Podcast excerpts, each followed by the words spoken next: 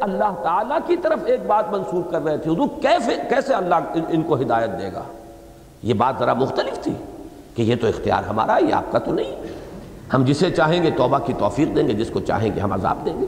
اور میں عرض کر رہا تھا کہ جس شخص کی وجہ سے یہ ہوا ہے، وہی ایمان لایا ہے۔ اور اللہ تعالیٰ نے حضور کو کے ہاتھوں اسے تلوار دلوائی ہے اور خطاب دلوایا ہے خالد سیف من سیوف اللہ۔ خالد تو اللہ کی تلواروں میں سے ایک تلوار ہے۔ تو اس آیہ مبارکہ کو سامنے رکھیے اور پھر سورہ نوح کے اندر جو آگے آئے گی، وقال نوح رب لا تذر علی الارض من الکافرین دیارا اس سے زیادہ سخت دعا تو کوئی دعا، بد دعا تو ہو ہی نہیں سکتی۔ اس پر کوئی گرفت نہیں ہے۔ تو کیا حضرت نوح اللہ کے رسول نہیں تھے؟ معلوم ہوا کہ نبوت و رسالت کے مقام سے ہرگز فرو نہیں ہے یہ بات۔ نمبر ایک، اور یقیناً کیفیات مختلف ہوتی ہیں۔ ہر انسان کا معاملہ یہ ہے کہ کبھی اس کی کیفیت کچھ ہوتی ہے، کبھی کچھ ہوتی ہے۔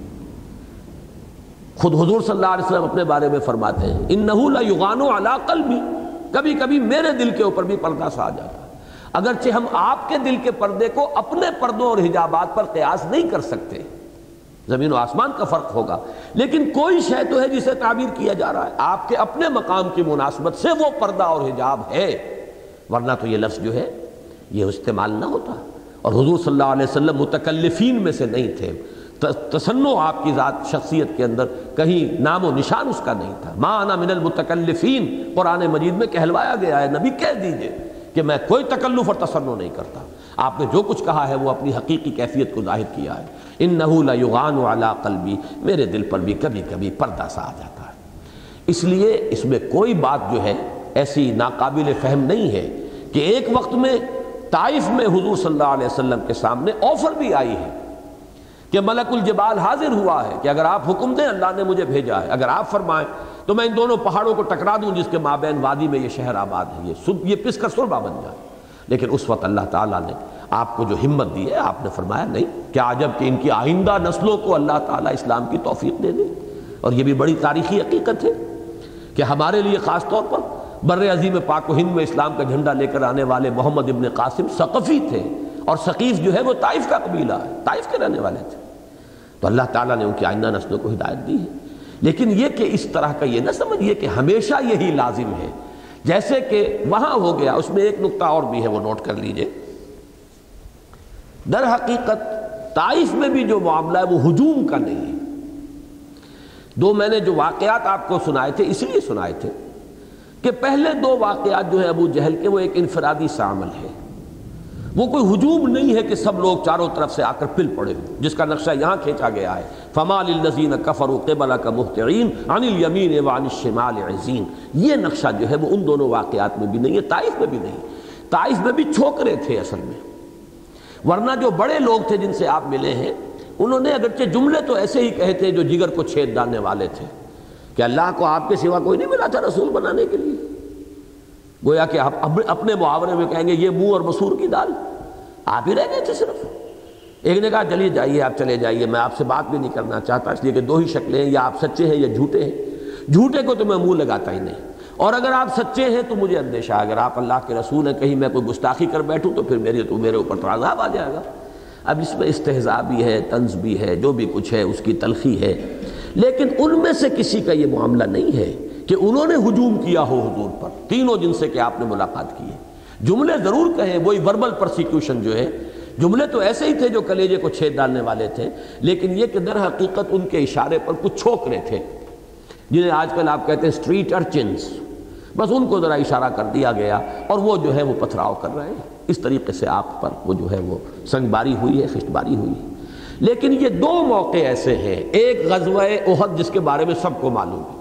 اس لیے کہ ہماری بدقسمتی یہ ہے کہ سیرت کا جو حصہ ہے مکی دور کا، ہماری بڑی محرومی یہ ہے کہ اس کے بارے میں ہمارے پاس تفاصیل موجود نہیں اس وقت تک کے واقعات کو اس طرح ریکارڈ نہیں کیا گیا۔ حالات کا ٹیمپو اتنا زیادہ تھا، صحابہ اس درجے مصروف تھے اپنی انقلابی جد و جہد میں کہ کون ان چیزوں کو ریکارڈ کرتا، کون حضور سے پچھلے حالات پوچھتا۔ کہ کیا کچھ آپ کے ساتھ بیتی ہے ابتدائی دور میں؟ ابتدائی دور میں تو چند ہی لوگ ساتھ تھے۔ وہی ان سے واقف تھے۔ لہٰذا اب کوئی ریسرچ کونسل بیٹھی ہوتی اور ریکارڈ کیا گیا ہوتا، وہ تو اس کا نہ معاملہ تھا، نہ اس کے لیے حالات سازگار تھے۔ البتہ مدینہ میں آ کر چونکہ جنگیں ہوئی اور جنگوں کے بارے میں عرب کا پہلے سے ہی ایک مزاج تھا کہ وہ کتابیں لکھا کرتے تھے، جنگوں کے حالات کو وہ مرتب کرتے تھے۔ کتاب المغازی سب سے پہلے لکھی گئی ہے سیرت کی، کہ جن میں غزوات کا ذکر ہے۔ اس لیے کہ وہ عربوں کی ایک روایت تھی۔ وہ ان کے ہاں ایک اہم مسئلہ ہوتا تھا۔ لہذا مدنی دور کی جو ہے سیرت، وہ بہت کچھ ہمارے پاس اس کا مواد موجود ہے، لیکن مکی دور کے بارے میں تو مصدقہ واقعات جو ہیں وہ تو انگلیوں پر گنے جانے کے قابل ہیں۔ میں نہیں سمجھتا کہ چالیس سال جو ہیں حضور کے، وہی کے آمد سے قبل اس کے ہمارے پاس بیس مصدقہ واقعات بھی موجود ہوں۔ اور جو تیرہ سال ہے اس کے بعد کے، اس کے شاید آپ کہیں تو تیرہ ہی مصدقہ واقعات شاید ہمیں مل سکے، اس سے زائد میں یہ ہے ہماری محرومی کہہ لیجیے۔ قرآن مجید سے البتہ آپ بلڈ اپ کر سکتے ہیں سارے معاملے کو۔ لیکن یہ کہ مصدقہ اور مؤثق روایات کہ جو محدثین کے پیمانے جو ہیں، معیارات ہیں، ان پر بھی پوری اترتی ہوں۔ اس کا میں کہہ رہا ہوں۔ ورنہ یہ کہ میلاد کی کتابوں میں تو جو قصے لکھے ہوئے ہیں، بغیر کسی سند کے، بغیر کسی دلیل کے، بغیر کسی حوالے کے، وہ الگ بات ہے۔ لیکن یہ کہ جو محدثین کے معیار پر پوری اترتی ہو روایات، ان کو اگر آپ جمع کریں گے تو چالیس سالوں کے تو شاید بیس بیس بھی نہیں، شاید دس۔ اور ان تیرہ سالوں کے آپ کو مل جائیں گے تو شاید تیرہ واقعات مل جائیں۔ اس کے اس کے ساتھ زیادہ نہیں۔ یہ وجہ ہے۔ ورنہ اب آپ نوٹ کیجیے، ہجوم کا ایک واقعہ جو ہے یوم عہد کا، اس کی تفاصیل ہمارے پاس ہے۔ وہ چونکہ نرغہ تھا، ہجوم تھا، سب حضور کو ختم کرنے کے درپے تھے۔ اور اس وقت ہی حضور کی زبان سے وہ جملہ بھی نکلا ہے۔ حضرت سعد ابن ابی وقاص کے لیے رضی اللہ تعالی عنہ کہ اے سعد تیر چلاؤ، میرے ماں باپ تم پر قربان۔ یہ الفاظ کسی اور صحابی کے لیے محمد الرسول اللہ صلی اللہ علیہ وسلم کی زبان مبارک سے نہیں نکلے۔ آپ اس صورتحال کی سنگینی کا اندازہ کیجیے جو اس وقت تھی۔ پورا نرغہ تھا کسی طرح حضور کو قتل کرنے۔ تو جو لوگ اپنی اپنی جسموں کو جنہوں نے اپنے سینوں کو ڈھال بنایا ہوا تھا محمد کے لیے صلی اللہ علیہ وسلم، جو تیر پر تیر چلا رہے تھے اس وقت لوگوں کو روکنے کے لیے، ان کے لیے یہ جملہ نکلا۔ اور جب وہ وار ہوا ہے تو پھر یہ جملہ بھی زبان سے نکل گیا کہ کیف یہد اللہ قومن خزبو وجہ نبی بالدم، جس پر یہ آ گئی گرفت۔ لیس لک من النمر شیئن او یتوب اللہ، او یتوب علیہم، او یعذبہم۔ یعذبہم، اللہ چاہے گا تو ان کو ان کی توبہ قبول فرما لے گا، چاہے گا تو عذاب دے گا، فَإِنَّهُمْ ظَالِمُونَ، اس میں کوئی شک نہیں کہ وہ ظالم ہیں۔ وَلِلَّهِ مَا فِي السَّمَاوَاتِ وَمَا فِي الْأَرْضِ يَغْفِرُ لِمَنْ يَشَاءُ وَيُعَذِّبُ مَنْ يَشَاءُ وَاللَّهُ غَفُورٌ رَحِيمٌ۔ اب اگر آپ نوٹ کریں گے، بالکل اس کا کاؤنٹر پارٹ مکی دور میں یہ واقعہ ہے، جس میں ہجوم ہوا ہے، جس میں پل پڑے ہیں لوگ قتل کرنے کے لیے۔ اور سنت اللہ ہمیشہ یہ رہی ہے کہ جب وہ قوم جس کی طرف کوئی رسول آیا ہو، وہ رسول کو قتل کرنے کے درپے ہو جاتی ہے تو پھر عذاب آتا ہے۔ یہ سنت اللہ ہے، مستقل۔ جب تک وہ رسول کو قتل کرنے کے درپے نہیں ہوتے، عذاب نہیں آتا۔ رسول کو قتل کرنے کا فیصلہ کرتے تھے تو پھر ان کو حکم ہوتا تھا کہ اب تم اس بستی کو چھوڑ کر چلے جاؤ اور عذاب آتا تھا۔ یہاں پر میں سمجھتا ہوں کہ بالکل وہی سچویشن اس واقعے کے اندر ہمیں نظر آتی ہے، جبکہ وہ دائیں اور بائیں سے غول کے غول جتھے کے جتھے۔ اس لیے کہ عظیم جو ہے جمع ہے عزت ان کی۔ عزت ان کہتے ہیں ایک جمعیت، ایک گروہ، ایک غول۔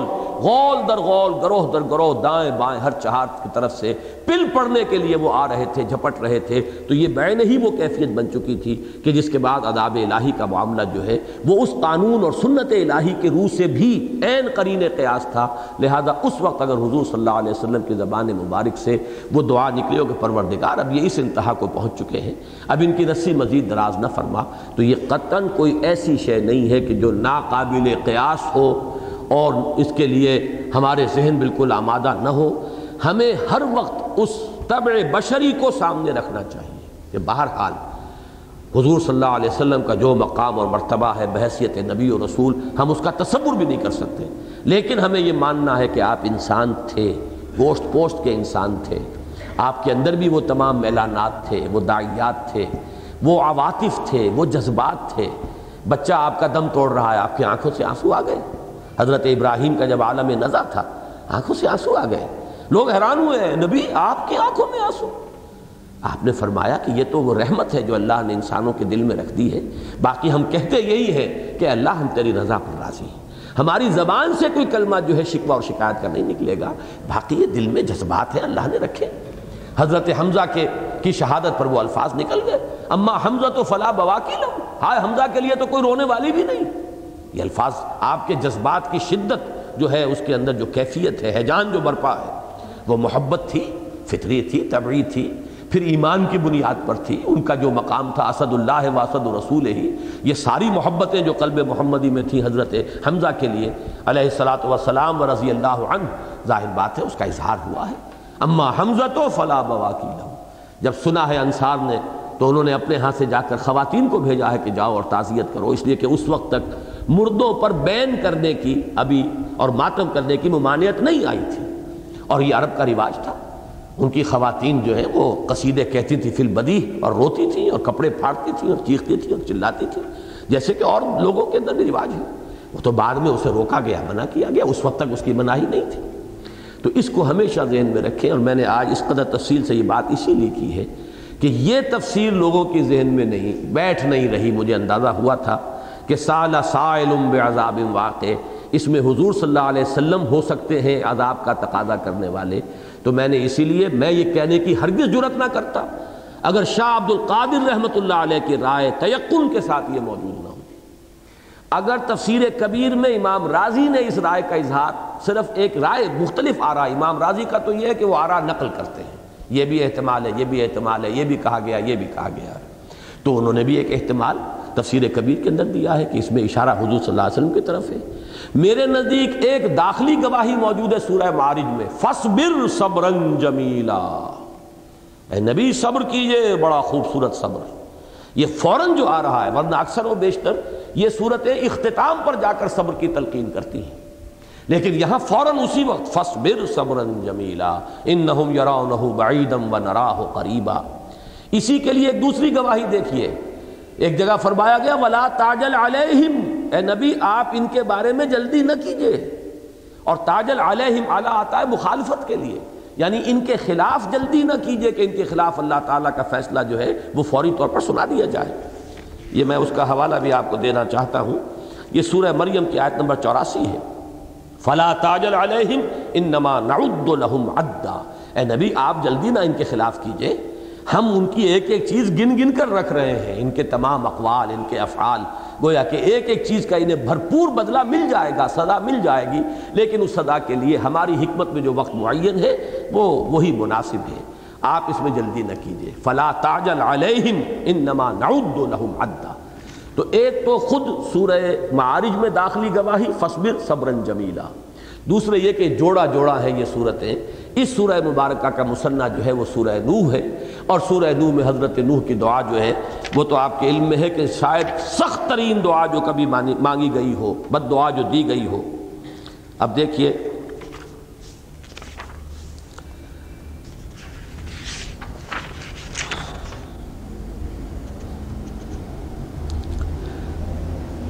قال نوح رب انهم عصوني واتبعوا من لم يزده ماله وولده الا خسارا ومكروا مكرا كبارا وقالوا لا تذرن آلهتكم ولا تذرن ودا ولا سواعا ولا يغوس ولا يعوق ونسرا وقد أضلوا كثيرا ولا تزد الظالمين إلا ضلالا مما خطیاتہم اغرقوا فادخلوا نارا فلم یجدوا لهم من دون اللہ انصارا وقال نوح رب لا تذر على الارض من الكافرین دیارا فإنك انك ان تذرهم يضلوا عبادك ولا يلدوا الا فاجرا كفارا اے اللہ، اس زمین پر کافروں کا ایک دستہ گھر نہ چھوڑ۔ اگر تو ایک کو بھی چھوڑ دے گا، تو ان کی آئندہ نسلوں میں سے بھی کافر اور فاجر ہی اٹھیں گے۔ اس درجے یعنی اس قوم کے بارے میں مایوسی حضرت نوح علیہ السلام کو ہوئی تو اتنے سخت دعا دی آپ بد دعا دی۔ تو اس سے آپ سمجھ لیجیے کہ میرا وہ موقف اور ان آیات کے ساتھ وہ تعلق جڑ گیا اس کا کہ در حقیقت یہ نقشہ جو ہے فمال الزین کفر قبل کا بہترین عن الیمین وعن الشمال عزین یہ نقشہ اس سیرت کے، اس واقعے کے ساتھ جڑتا ہے جس میں کہ حضور پر ہجوم ہوا اور حضور کو قتل کرنے کے لوگ درپے ہو گئے۔ اگرچہ اس وقت حضرت ابو بکر رضی اللہ تعالیٰ عنہ کے آنے کی وجہ سے، دیکھیے مجھے پھر ایک سیرت کا واقعہ یاد آ رہا ہے۔ حضرت عمر اسی ارادے سے نکلے تھے حضور کو قتل کرنے کے لیے۔ لیکن بڑی خوبصورتی سے درمیان میں ایک صحابی، حضرت حذیفہ بن عطبہ رضی اللہ تعالیٰ عنہ یعنی یوں سمجھیے کہ ہند کے بھائی ہیں اور حضرت معاویہ کے والد ابو سفیان، ان کے سالے اتبا کے بیٹے حذیفہ۔ اتبا بہت بڑا سردار، وہ ایمان لا چکے تھے، حذیفہ ابن اتبا اس نے دیکھا تیور حضرت عمر کے بڑے خطرناک ہیں اور جلالی مزاج کا یہ آدمی ہے، اس کو روکنا اس وقت ممکن نہیں ہے، ڈائیورٹ کیا۔ کہاں چلے؟ محمد کو قتل کرنے جا رہا ہوں۔ میں تنگ آ گیا ہوں، یہ چخ چخ جو چھ برس سے چل رہی ہے۔ اب میرا تو صبر کا پیمانہ لبریز ہو گیا، دارو ندوا جانے، ان کا فیصلہ جانے، میں تو کر گزروں گا۔ ڈائیورٹ کیا کہ کہاں جا رہا ہے تمہاری تو اپنی بہن اور بہنوں ہی مان لے آئیں فوراً غصے میں آل بلاک ببوپا ہو کر جو ہے وہ گئے ہیں۔ اور پھر آپ کو معلوم ہے کہ وہاں مارا ہے، پیٹا اپنے بہنوئی کو بھی، حضرت سعید ابن زید کو رضی اللہ تعالی عنہ، اپنی ہمشیرہ حضرت فاطمہ بنت خطاب رضی اللہ تعالی عنہ۔ لہو لہان کر دیا، بہن کی زبان سے ایک جملہ نکلا کہ عمر چاہے تم ہمیں ہلاک کر دو، ہم اب اس دین کو چھوڑنے والے نہیں۔ بس اس جملے نے، تمیدانی کے سوزے قیراتے تو دگرگوں کرد تقدیر عمر را۔ عمر کی تقدیر کو بدلنے والا یہ جملہ ہے بہن کا۔ جا کر تیر کی طرح لگا ہے کہ وہ چیز کیا ہے؟ جس نے صنف نازک میں کمزور ہوتی ہے عورت، اس میں اتنی عظیمت، اتنا صبر، اتنا ثبات اتنی استقامت۔ کوہ ہمالہ بنا دیا، جان دینے کو تیار ہے۔ سوچنے پر آمادہ ہوں۔ چوٹ کھائی ہے اور اس چوٹ کے نتیجے میں پھر وہ عمر فاروق بن گئے۔ یہ ڈائیورٹ کرنے کا انداز جو ہے، جو حضرت حضیفہ ابن عطبہ نے یہاں اختیار کیا ہے، وہی حضرت ابو بکر رضی اللہ تعالیٰ عنہ کے ذریعے سے ہو گیا۔ اگر حضرت ابو بکر اس وقت نہ آتے، تو وہ لوگ بالکل غصے میں اندھے ہو گئے تھے۔ گویا کہ وہ تو حضور کے قتل کرنے کے درپے ہو چکے تھے۔ اس وقت ذہنی وہ بات جو ہے ان کے ذہن سے نکل گئی تھی کہ یہ معاملہ جو ہے ہماری داخلی خانہ جنگی پر منتج ہو سکتا ہے بنو ہاشم کھڑے ہو جائیں گے تو کیا ہوگا؟ وہ نکل جاتی ہے وقتی طور پر۔ ابو بکر نے آ کر ذرا ڈائیورٹ کیا ہے تو فوراً ہوش آ گیا ہے، انہیں چھوڑا حضور کو اور حضرت ابو بکر کو اپنے طور پر تو وہ ختم کر چکے تھے۔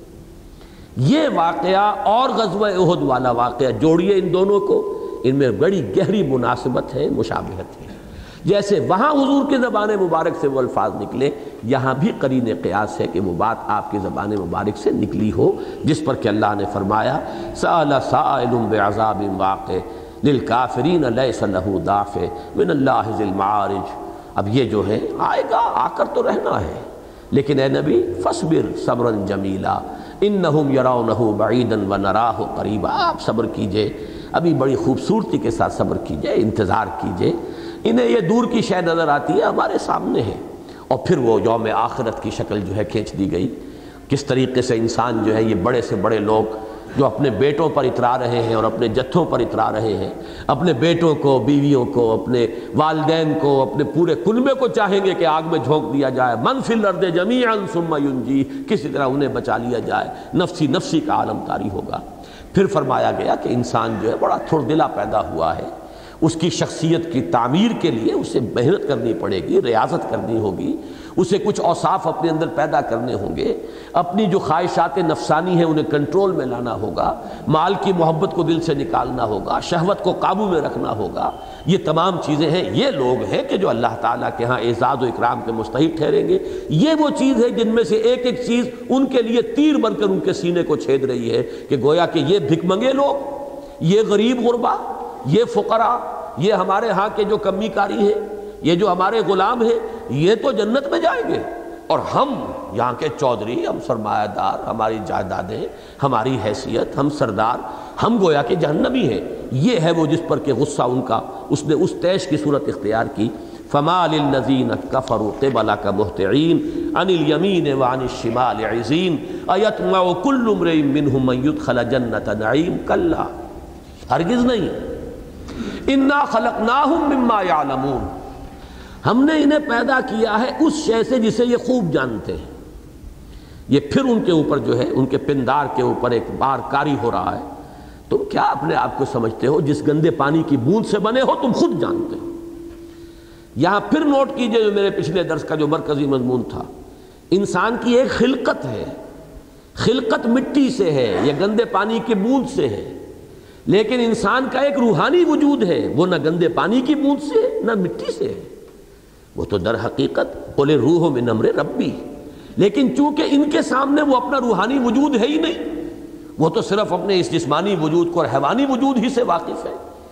وہ جو فرمایا گیا سورہ حشر کی آیت میں نے پچھلی مرتبہ بھی بیان کی، ولا تکون کلزین نس اللہ فنساہم انفسہم اپنے اس اصل اور جو جو باعزت حصہ ہے ان کے وجود کا، اس کو تو بھلائے بیٹھے یہ تو صرف اپنے اس خاکی اور حیوانی وجود سے واقف ہے اور اس کے بارے میں انہیں خوب معلوم ہے کہ وہ کہاں سے پیدا ہوا ہے۔ وہ تو مٹی سے بنا۔ اور مٹی چلو چھوڑ دیجیے، وہ بھی کوئی علمی وہ جو ہے بات ہو جائے گی کہ مٹی سے کیسے بنا۔ لیکن انہیں معلوم ہے نا، وہ نطفے کی گندے پانی کی بوند سے بنے ہیں نا۔ انا خلق مما یعلمون فلا اقسم برب المشارق والمغارب انا لقادرون۔ تو نہیں، میں قسم کھاتا ہوں مشرق اور مشرقوں اور مغربوں کے رب کی۔ ہم یقیناً قادر ہیں۔ یہ فلاح اقسموں میں لا کا جو مضمون ہے، یہ کئی دفعہ آ چکا ہے۔ سورہ واقعہ میں بھی آیا، اس کے بعد اس سے پہلے الحاقہ میں بھی آ چکا ہے۔ اس میں کئی بحثیں ہیں۔ بعض حضرات تو اس کو لا کو یہ سمجھتے ہیں کہ یہ متصل ہے۔ بعض کہتے ہیں کہ یہ صرف الف لفظ پڑھا جائے گا، مانن مراد نہیں ہے۔ یہ ایسے ہی ہے، صرف اضافی طور پر۔ لیکن یہ کہ دوسرے حضرات اس بات کو قبول کرنے کے لیے تیار نہیں کہ قرآن مجید میں کوئی چیز بے معنی بھی ہو، بلا کسی معنی کے لے آئی گئی ہو۔ اور مجھے انہی کی رائے سے اتفاق ہے۔ اب جو اس کو بامانی سمجھتے ہیں، ان کی دو رائے ہیں۔ ایک تو یہ کہ فلاں اقسموں میں قسم نہیں کھاتا۔ مراد کیا ہے؟ یہ بات اتنی واضح ہے کہ قسم کھانے کی ضرورت ہی نہیں۔ لے شدت وضوح ہی اس شے کے، اس بات کے نہایت واضح ہونے کی وجہ سے میں قسم کھانے کی مجھے ضرورت ہی نہیں ایک یہ مفہوم ہے کہ آفتاب آفتاب آمد دلیل آفتاب، اب میں سورج کی موجودگی پر قسم کھاؤں۔ میں کوئی احمق نہیں ہوں۔ ظاہر بات ہے کہ کوئی ضرورت نہیں قسم کھانے کی، سورج تو خود اپنے وجود کا اعلان کر رہا ہے۔ کوئی شخص اگر ڈٹائی سے انکار کر رہا ہے تو وہ قسم سے بھی نہیں مانے گا۔ اس لیے کہ جب سورج چمک رہا ہو نصف النہار پر تب انکار کر رہا ہے ایک شخص، تو کسی کے قسم کھانے سے کیسے مان لے گا وہ؟ تو ایک رائے یہ ہے، دوسری رائے جو ہے، وہ مولانا فراہی کا جو مکتب فکر ہے اور مولانا اصلاحی صاحب نے جسے مزید آگے بڑھایا ہے، مجھے انہی سے اتفاق ہے اس معاملے میں کہ یہاں لا کے بعد ایک طرح کا وقفہ ہے۔ عربی زبان میں پنکچویشن نہیں ہے۔ ہمارے ہاں انگریزی میں آپ کو معلوم ہے کوما لگا دیا۔ نے نے کے بعد کوما I swear by the day of judgment نہیں، میں قسم کھاتا ہوں۔ یہاں پہ نہیں سے مراد ہوتا ہے کہ جو تمہارے ذہن میں ہے وہ غلط ہے، میں اس کی نفی کر رہا ہوں۔ تم جو کچھ سوچ رہے ہو بالکل پادر ہوا شے ہے، اس کی کوئی حقیقت نہیں، اس کے لیے کوئی بنیاد نہیں۔ نے I swear by the day of judgment لا اقسم بیوم القیامہ، یہ سورہ قیامہ آ جائے گی، اس میں یہ تفصیل سے مباحث آئیں گے۔ تو یہ لا منفصل ہے، گویا کہ لا علیحدہ پڑھا جائے گا۔ تھوڑا سا وقفہ۔ فلا اقسم برب المشارق والمغارب۔ تو نہیں، تم نفی کر رہے ہو آخرت کی، تمہیں اعتماد نہیں ہے آخرت پر، تمہیں یقین نہیں آخرت پر، لیکن میں قسم کھاتا ہوں۔ فلا اقسم برب المشارق والمغارب۔ اب یہ یہاں پر جمع کی صورت میں آیا ہے۔ مشرق اور مغرب۔ مشرقوں اور مغربوں کے رب اور مالک کی قسم کھاتا ہوں۔ قرآن مجید میں یہ واحد میں بھی آئیں گے، مشرق اور مغرب۔ یہ ہر روز کا ہمارا جو مشاہدہ ہے، ایک مشرق ہے، ایک مغرب ہے۔ ہر شخص جو ہے، جو دیکھتا ہے، سورج شروع، جہاں سے طلوع ہوا، وہ اس کا مشرق ہے، اور جہاں وہ غروب ہوا، وہ مغرب ہے۔ لیکن آپ کو معلوم ہے کہ مشرقین و مغربین، یہ بھی آیا، رب المشرقین و رب المغربین۔ وہ رب ہے مشرقوں کا، دو مشرقوں کا، دو مغربوں کا۔ اس کی تعبیر یہ ہو سکتی ہے کہ ہمارا جو مشرق ہے وہ دوسری دنیا کا مغرب ہے امریکہ کے لیے وہ مغرب ہے۔ اور ہمارا جو مغرب ہے امریکنز کے لیے وہی مشرق ہے۔ اس اعتبار سے گویا کہ مشرقین اور مغربین کا تصور ہو جائے گا۔ اور مشارق و مغارب، یہ ہمیں معلوم ہے کہ زمین چونکہ ترچھی ہے، وہ اپنی حرکت کے ساتھ جب آگے جاتی ہے، ہر روز نیا مشرق ہوتا ہے۔ زمین کی جو حرکت ہے، اسی نقطے پر ہمارے لاہور کے اعتبار سے، اسی نقطے پر سورج جو ہے طلوع نہیں ہوگا کل، جس پر کہ آج طلوع ہوا تھا۔ اس لیے کہ ہر روز جو ہے اس کی وہ شمالن جنوباً جو ہے سورج جو ہے سردی کے موسم میں جنوب کی طرف چلا جاتا ہے، گرمیوں کے موسم میں شمال کی طرف آ جاتا ہے، ہمارے شمالی کرے کے اعتبار سے، نصف کرہ جو ہے شمالی اس کے اعتبار سے، جنوبی نصف کرہ کے اعتبار سے ہماری جب سردی ہوتی ہے، وہاں گرمی ہوتی ہے، جب ہماری گرمی ہوتی ہے، وہاں سردی ہوتی ہے، تو اس اعتبار سے گویا کہ زمین کا ہر نقطہ، غور کیجیے گا، زمین کا ہر نقطہ، یہ جو خط سرطان اور خط جدی دو خط ہیں اس سے آگے سورج نہیں جاتا، نہ اوپر نہ نیچے۔ ان دونوں کے درمیان ہر نقطہ جو ہے زمین پر، وہ مشرق بھی ہے، مغرب بھی اس پر کسی نہ کسی وقت سورج طلوع ہو رہا اور کسی نہ کسی وقت اس پر سورج غروب ہوتا اس اعتبار سے رب المشارق والمغارب، یہ جمع کے سیغے میں غالباً صحیح ترین تعبیر یہی ہے۔ فلا اقسم برب المشارق والمغارب، تو نہیں، میں قسم کھاتا ہوں مشرق اور مغرب کے رب کی۔ انا لقادرون ہم اس پر یقیناً قادر ہیں، علا نبدل خیرم منہم وما نحن بمسبوقین کہ ہم بدل دیں ان کو ان سے بہتروں سے جس کی وضاحت کرنی پڑے گی۔ اور ہم ہرگز عاجز نہیں آئے، ہم پر کوئی سبقت نہیں لے گیا، ہم مسبوق نہیں ہیں۔ کسی نے ہمیں عاجز نہیں کر دیا ہے، کسی نے ہماری قوت خلاقی کو روک نہیں دیا ہے۔ کسی نے ہمارے اختیارات کو سلب نہیں کر لیا ہے۔ ہم قادر ہیں کہ ان سے بہتر کے ذریعے انہیں بدل دیں۔ یہ مضمون بھی مشکلات القرآن میں سے ہے، لیکن الحمدللہ میں اس کو پوری تفصیل سے سورہ واقعہ کے اندر بیان کر چکا اصل میں ہمارے اکثر مفسرین جو ہیں، وہ تو یہاں نبدلہ سے مراد لیتے ہیں، دنیا میں آپ کو ہٹانا کسی اور کو لے آنا۔ یہ تبدیلی ہر وقت ہو رہی ہے۔ ایک نسل ختم ہوتی ہے، دوسری نسل آ جاتی ہے۔ کبھی ایک قوم ہٹتی ہے، دوسری قوم آ جاتی ہے۔ کبھی ہندوستان پہ ہن آ گئے، کبھی وہ وہ پھر مغلوب ہو گئے۔ کوئی آریہ آ گئے، آریہ مغلوب ہو گئے، پٹھان آ گئے، ادھر سے عرب آ گئے، جو بھی آئے۔ تو یہ ہے بدل دینا۔ تو گویا کہ اللہ تعالیٰ کی قوت خلاقی کی طرف اشارہ ہے کہ اے انسانوں، ہم اس پر قادر ہیں، ہم عاجز نہیں آئے ہیں کہ تمہیں ہٹائیں، کسی اور کو لے آئیں۔ یہ مضمون بھی قرآن مجید کا ہے، اس میں کوئی شک نہیں۔ لیکن یہاں یہ معنی مراد نہیں یہاں معنی مراد ہے کہ ہم تمہاری جگہ، تمہاری جو دوبارہ تخلیق ہوگی، وہ تم سے بہتر شکل میں ہم کر دیں گے۔ ہم اس پر قادر ہیں۔ تمہیں بدل دیں گے بہتر صورتوں میں۔ یہ سورہ واقعہ کے اندر بھی یہ مضمون آیا ہے نوٹ کر لیجیے۔ وما نحن بمسبوقین علا نبدل امثالکم وننشئکم فی ما لا تعلمون۔ ہم اس سے عاجز نہیں آئے ہیں کہ ہم تمہارے جگہ تم جیسے لے آئیں۔ لیکن مراد کیا ہے؟ آخرت میں تمہاری ہی جیسے انسان پیدا کر دیے جائیں۔ چونکہ یہاں میں اللہ کا شکر ادا کرتا ہوں کہ اگرچہ سورہ واقعہ میں تو مولانا اصلاحی صاحب نے یہ رائے ظاہر نہیں کی اور میرے علم میں نہیں تھا کہ ان کی یہ رائے ہے، لیکن یہاں سورہ معارج میں آ کر جو بات میں کہہ رہا ہوں، اس کی طرف مولانا اصلاحی صاحب نے بھی اپنا رجحان ظاہر کیا ہے۔ یہ بات اچھی طرح سمجھ لیجیے، میں وہاں بڑی تفصیل سے بیان کر چکا ہوں اس کو کہ در حقیقت جب باس بادل موت ہوگا تو ہمارے بین ہی یہی وجود دوبارہ پیدا نہیں کیے جائیں گے۔ یہ بھی جو عام تصور ہے لوگوں کا، اس سے ذرا ہٹ کر بات کر رہا ہوں۔ لوگوں کی ہر ایک کی اپنی ایک ذہنی سطح ہے، لیکن یہ ہے کہ ہم، جیسا کہ میں نے آج شروع میں بھی کہا تھا، میں چاہتا ہوں کہ اب جو بھی باتیں ہیں، جہاں تک بھی ذہن پہنچا ہے، میں چاہتا ہوں کہ میں آپ حضرات کو منتقل کر دوں۔ اس کے بعد معلوم نہیں کہ وہ پھر وہ وقت ملتا ہے کہ نہیں ملتا۔ دیکھیے، یہ جسم میرا جو آج ہے، یہ وہ نہیں ہے کہ جو دس سال پہلے تھا۔ اس دنیا میں جسم بدلتا رہتا ہے۔ اب یہ جس نے بایولوجی نہیں پڑھی ہے، اسے نہیں پتا اس کا۔ میرا جو خون آج میری رگوں میں گردش کر رہا ہے، چند دنوں کے بعد اس کا ایک ذرہ بھی میرے جسم میں نہیں ہوگا۔ مسلسل کھلیے جو ہے وہ مرتے رہتے ہیں، نئے پیدا ہوتے رہتے ہیں۔ یہ تو مسلسل ہے۔ یہ ہمارا ناخن کتنی مرتبہ آپ نے اس کو کاٹا ہے؟ وہ ناخن تو اب نہیں ہے میرے پاس۔ یہ ناخن تو نیا بن رہا ہے مسلسل۔ جو پرانا تھا وہ کٹتا چلا جا رہا ہے اور بنتا آ رہا ہے۔ بال ہمارے جھڑ رہے ہیں اور بن رہے ہیں۔ کھال کے اوپر سے ایپیتھیلیل لیئر جو ہے وہ چھیلی جا رہی ہے نہیں بنتی چلی جا رہی ہے تمام جتنے ہمارے اعضاء ہیں، ان کے اندر جو سیلز ہیں خلیات ہیں، وہ ختم ہو رہے ہیں، مر رہے ہیں، نئے پیدا ہو رہے ہیں۔ تو در حقیقت ہمارا جو اصل وجود ہے وہ جسمانی نہیں ہے۔ وہ وہ ہمارا شعور ذات ہے سیلف کانشسنس میں میرا احساس اور میری جو ایک یادداشت ہے، میری میموری ہے، اس کا تسلسل ہے۔ میں جب پانچ برس کا تھا، اس کے واقعات بھی مجھے یاد ہیں۔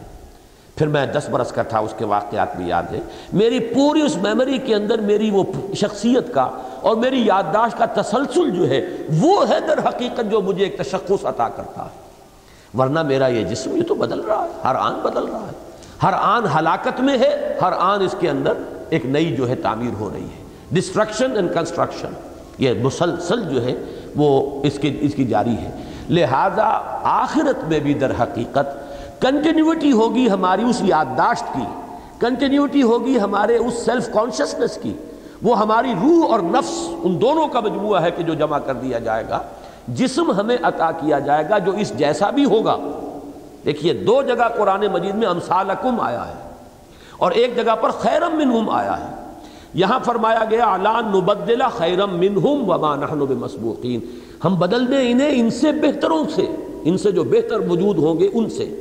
اور دو جگہ پر سورہ واقعہ میں بھی فرمایا، وما نحن بمسبوقین الا نبدل امثالکم۔ تم جیسے اور سورہ دہر آگے چل کر ہم پڑھیں گے نحن خلقناہم وشددنا اسرہم واذا شئنا بدلنا امثالہم تبدیلا۔ وہ جسم جو ہمیں ملیں گے باس بادل موت کے بعد آخرت میں، وہ مثل بھی ہوں گے۔ ایسے ہی دو ہاتھ پاؤں ہوں گے، ایسے ہی پیر ہوں گے، ایسی ہی آنکھیں ہوں گی، ایسا ہی وجود ہوگا جس سے کہ ہم مانوس ہیں۔ لیکن بہتر ہوگا، بہتر کس اعتبار سے ہوگا؟ یہاں ہماری آنکھوں کی بنائی بڑی محدود ہے، وہاں بڑی تیز ہوگی۔ فبصر و کل یوم حدید۔ آج تو تمہاری نگاہیں بڑی تیز ہیں، بڑی دور تک دیکھ رہی ہیں۔ وہاں آگ ہمیں جلائے گی، ہم مریں گے نہیں۔ معاذ اللہ، ہمیں اللہ بچائے، جو بھی کفار ہوں گے، آگ جلائے گی، مریں گے نہیں۔ جبکہ یہاں جو وجود ہے، وہ جھلس جاتا، مر جاتا، ختم ہو جاتا۔ ثم لا يموت فيها ولا يحيا وہ نہ اس کے اندر زندہ رہیں گے، نہ مریں گے۔ حالانکہ یہ وجود جو ہے اس کے بارے میں ہم تصور نہیں کر سکتے۔ تو ایک اعتبار سے مثل ہوگا، ایک اعتبار سے اس سے بہتر ہوگا۔ مثل ہوگا اپنی ساخت کے اعتبار سے، یہی اسی طرح کا جسم، ایسے ہی دو ہاتھ، ایسے ہی دو پاؤں، جن کو کہ ہم سمجھتے ہیں کہ جن سے ہم اپنے آپ کو عبارت سمجھتے ہیں۔ ہمارا یہ وجود ہوگا، لیکن وہ نیا پیدا کیا جائے گا اور وہ بہت سے اعتبارات سے اس وجود سے، اس جسمانی وجود سے بہتر وجود ہوگا، زیادہ ڈیوریبل ہوگا۔ زیادہ قوت مقاومت اس کے اندر ہوگی، زیادہ توانائی اس کے اندر ہوگی، جھیلنے کی صلاحیت اس میں ہوگی۔ یہ ساری چیزیں ہیں کہ جو یہاں ان تین صورتوں میں سورہ واقعہ، یہ سورہ سورت المعارج اور سورت الدہر کے اندر یہ مضمون آیا ہے۔ نوٹ کر لیجیے کہ پہلا مضمون بھی غلط نہیں ہے کہ تمہیں ہٹائیں، کسی کو لے آئیں۔ لیکن میں نے جو مزید غور کیا، ایک نقطہ میں عرض کر رہا ہوں، اسے میں پورے تیقن کے ساتھ تو نہیں کہہ سکتا۔ عربی لغت پر اور اس کے ادب پر میری اتنی گہری نگاہ نہیں ہے کہ تیقن کے ساتھ کہہ سکوں۔ لیکن ایک بات کی طرف ذہن گیا ہے، میں آپ تک پہنچا رہا ہوں۔ آگے آپ ان پر گفتگو کر کے مزید اس کی تحقیق کر سکتے ہیں۔ قرآن مجید میں جہاں کسی کی جگہ کسی کو لانا ہو، وہاں استبدال کا لفظ آتا ہے، تبدیل کا لفظ نہیں آتا۔ اس کی دو میرے سامنے مثالیں ہیں۔ سورہ نساء میں فرمائے ان ارد تم استبدال زوجن مکان زوجن اگر کوئی شخص اپنی ایک بیوی کو طلاق دے کر کوئی دوسری شادی کرنا چاہتا ہے، تو اس کو استبدال کہا گیا، ایک کو ہٹانا، دوسرے کو لے آنا۔ اسی طریقے سے سورہ محمد کی آخری آیت جو ہے صلی اللہ علیہ وسلم، ان یستبدل قومن غیرکم۔ اگر تم نے پیٹھ دکھا دی، اے بنی اسماعیل، اے امیین، تو تمہیں ہٹا کر کسی اور قوم کو ہم لے آئیں گے۔ جیسے کہ عربوں کو تیرہویں صدی عیسوی کے اندر گویا کہ اللہ تعالیٰ نے امت مسلمہ کی اور عالم اسلام کی امامت سے معذول کر کے اور ترکوں کے ہاتھ میں ہے آیا فتنہ تاتار کے افسانے سے، پاسباں مل گئے کعبے کو سنم خانے سے، ترکوں کے حوالے کر دیے۔ تو کسی قوم کو ہٹانا، دوسری کو لانا، یہ استبدال ہے۔ ان تطولو یستبدل قومن غیرکم۔ ایک بیوی کو فارغ کرنا، طلاق دے کر دوسری کو لانا، یہ استبدال ہے۔ ان اردتم استبدال زوج مکانہ زوج۔ یہاں پر ہے بدلا بدلا یبدلو تبدیلا، کسی شے کو ہی بدل دینا، اسی کی صورت کو، اسی کی ماہیت کو بدل دینا۔ ہمارے ہی یہ وجود ہیں کہ جو در حقیقت ہمیں اس جیسے وجود ملیں گے اور وہ ان سے بہتر بھی ہوں گے اور مثل بھی ہوں گے۔ ہوں گے یہی۔ اسی طرح کے، اسی ہمارے اس پورے یعنی یادداشت کے تسلسل کے ساتھ۔ ہمارا چونکہ جو کانشسنس ہے وہ برقرار رہے گی۔ میں نے اس میں ایک واقعہ پہلے بھی سنایا تھا، میری زندگی کے چونکہ وہ بڑی تلخ یادوں سے تعلق رکھنے والا واقعہ میں آپ کو سنا دوں۔ اور اسی وجہ سے ہمارے بعض مفکرین جو فلسفی ہے بنیادی طور پر، انہوں نے ایک خیال ظاہر کر دیا ہے کہ جنت اور دوزخ مقامات نہیں ہیں، صرف کیفیات کا نام ہے۔ مجھے اختلاف ہے۔ میرا موقف بالکل وہی ہے، صد فیصد درست جو اہل سنت والجماعت کا ہے۔ یہ جگہیں ہیں پلیسز ہیں۔ یہ صرف سٹیٹس نہیں ہیں۔ اور مجھے افسوس ہے کہ خیر، اگر سر سید احمد خان اس بات کو کہیں تو شاید میرے لیے قابل تعجب اتنا نہ ہوتا۔ لیکن علامہ اقبال نے بھی اپنے لیکچرز میں یہی بات کہہ دی ہے کہ hell and heaven are states not places جگہ نہیں ہے کوئی مقامات نہیں ہے بلکہ یہ سٹیٹس ہیں۔ اچھا اس کے کہنے کی کیا بنیاد ہے؟ اگرچہ مجھے اس سے اختلاف ہے، لیکن بنیاد کیا ہے اس کو سمجھ لیجیے کہ در حقیقت اصل اہمیت جو ہے وہ ہمارے شعور کی ہے۔ آپ خواب دیکھ رہے ہیں، خواب میں شیر آپ پر حملہ آور ہوتا ہے۔ پورے خوف کی وہ کیفیت جو آپ پر تاری ہو جاتی ہے۔ نہ کوئی شیر ہے، نہ کچھ حقیقت ہے۔ وہ تو اصل میں آپ کا احساس ہے۔ جب احساس پر وہ کیفیت تاری ہو گئی تو گویا کہ اس کا سارا جو اذیت اور کوفت ہے وہ تو آپ کو مل گئی۔ میری زندگی کا واقعہ یہ ہے کہ میرے ماموں صغیر احمد جان صغیر مرحوم، انہیں کینسر ہوا اور ان کی یہ تھائی بون جو ہے، یہ بڑی ہڈی جو ہے ران کی، اس میں کینسر تھا، شدید درد انہیں ہوتا تھا۔ چیخیں مارتے تھے۔ اچھا وہ درد کچھ ایسا تھا، ریفرڈ تھا وہ، انہیں یہ محسوس ہوتا تھا کہ وہ ان کا جو پاؤں بڑھ، یہ پاؤں، انگوٹھا جو تھا پاؤں کا، وہاں سے وہ درد کی لہر آ رہی۔ ہے یہ ریفرڈ پینس کہلاتے ہیں ہمارے میڈیکل سائنس میں، وہ نروز جہاں سے شروع ہو رہی ہو، محسوس ہوتا ہے کہ وہاں سے یہ درد آ رہا ہے۔ اب ہوا یہ کہ ایمپوٹیشن کر دیا گیا، ان کی ٹانگ کاٹ دی گئی، پوری پوری ٹانگ جو ہے وہ کٹ گئی۔ بے ہوش کر کے انہیں ایمپوٹیشن ہوا، اس کے بعد وہ آ گئے اپنے کمرے میں۔ اب انہیں پتہ نہیں کہ ان کی ٹانگ کٹ چکی ہے۔ انہیں کیا پتہ، وہ تو بے ہوشی میں ٹانگ کٹی ہے۔ اوپر جو ہے پڑا ہوا ہے چادر، ہوش میں آ کر وہ یہی کہہ رہے ہیں، پکڑو ذرا میرا انگوٹھا، اس میں شدید درد ہو رہا انگوٹھے کا وجود ہی نہیں۔ اس لیے کہ وہ نرو جہاں سے کٹی ہے، اس میں جو فائبرز انگوٹھے کے تھے، ابھی وہ اریٹیٹ ہو رہے ہیں۔ وہ یہ سمجھ رہے ہیں کہ میرے انگوٹھے میں درد ہے۔ حالانکہ انگوٹھے کا وجود ہے، انگوٹھا کیا، وہ تو پوری ٹانگ ختم ہو چکی۔ لیکن انہیں یہ محسوس ہو رہا ہے کہ نا ذرا تھامو اس انگوٹھے کو، پکڑو ذرا، دباؤ اس کو، مجھے شدید درد ہو رہا ہے۔ تو یہ چیز جو ہے اس کو ذہن میں رکھیے کہ اصل بات تو ہے وہ اندر جو احساس ہے، اگر وہ ہو رہا ہے، ٹانگ ہے یا نہیں ہے، ٹانگ کا درد ہو رہا ہے۔ اسی طریقے سے کوئی عضو ہو نہ ہو، لیکن آپ کو وہ تکلیف پہنچ رہی ہو جو کسی عضو کے کاٹنے سے ہوتی ہے، تو آپ کو تو تکلیف پہنچ گئی نا۔ اس اعتبار سے بعض حضرات کو یہ کہنے کا موقع ملا کہ عذاب اپنی جگہ، ثواب اپنی جگہ۔ جنت کی نعمتیں، یا دو کی سزائیں اپنی جگہ۔